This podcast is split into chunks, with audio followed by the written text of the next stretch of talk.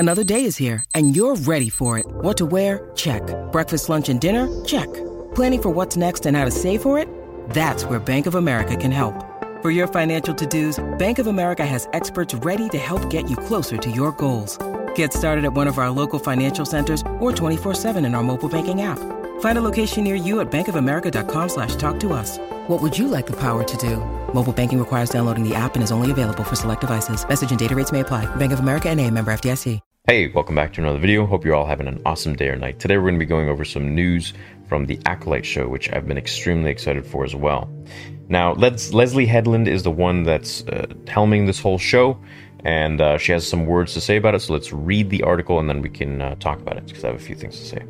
Headland took to Vanity Fair to discuss the new information about The Acolyte, a story about the early struggles between Sith and Jedi, stating that she wants to explore what events took place that allowed a Sith Lord Palpatine to infiltrate the Senate.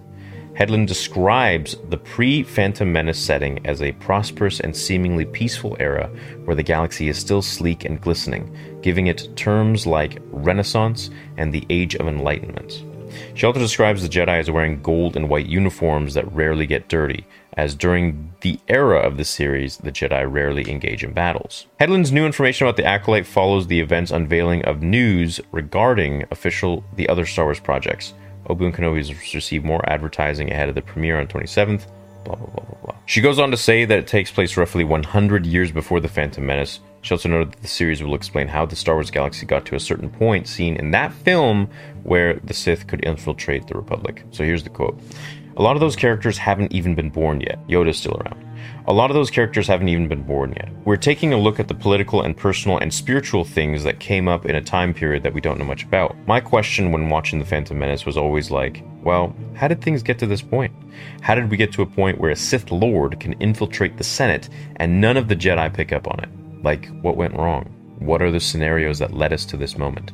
This, to me, makes the show so much more interesting, because not only now is it like, okay, it's 200 years or 100 years before The Phantom Menace, focusing on a Sith, a female Sith character or a dark side character, but now we're going to be connecting into The Phantom Menace movie itself, which means that we're going to be governing the show around a lot of the main characters, perhaps even showing parts of Yoda, or like moments of Yoda, or something to do with Yoda, which I mean would be wild because he is around at this time. We actually use the term Renaissance or Age of Enlightenment. The Jedi uniforms are gold and white, and it's almost like they would never get dirty. They would never be out and about. The idea is that they could have these types of uniforms because that's how little they're getting into skirmishes. So this is like the golden age, as she says, of the Jedi, where basically you leave your door unlocked anywhere. And nothing goes wrong. Nothing really happens, in a sense. The Jedi aren't, probably at this point, overrun by politics and the Senate like they were becoming in The Phantom Menace. And of course, then in Attack of the Clones and Revenge of the Sith with the Clone Wars and becoming generals and all that stuff. Which Anakin even thought was weird in the book Brotherhood. He's like, this is strange. I didn't really sign up for this. I signed up to be a Jedi, not a war general. So the fact that this is taking place near The Phantom Menace and it's going to be tying into it, where her main question is, how did things in The Phantom Menace get to be the way they were with all of the Sith, now these two Sith, Sidious and Maul, rising into power and kind of hiding in the shadows? So will we see, Palpatine perhaps being born? Because at the time of The Phantom Menace, I think Palpatine is something like, he should be like 50-something in The Phantom Menace, and then like 60 or 70 in Revenge of the Sith, I think.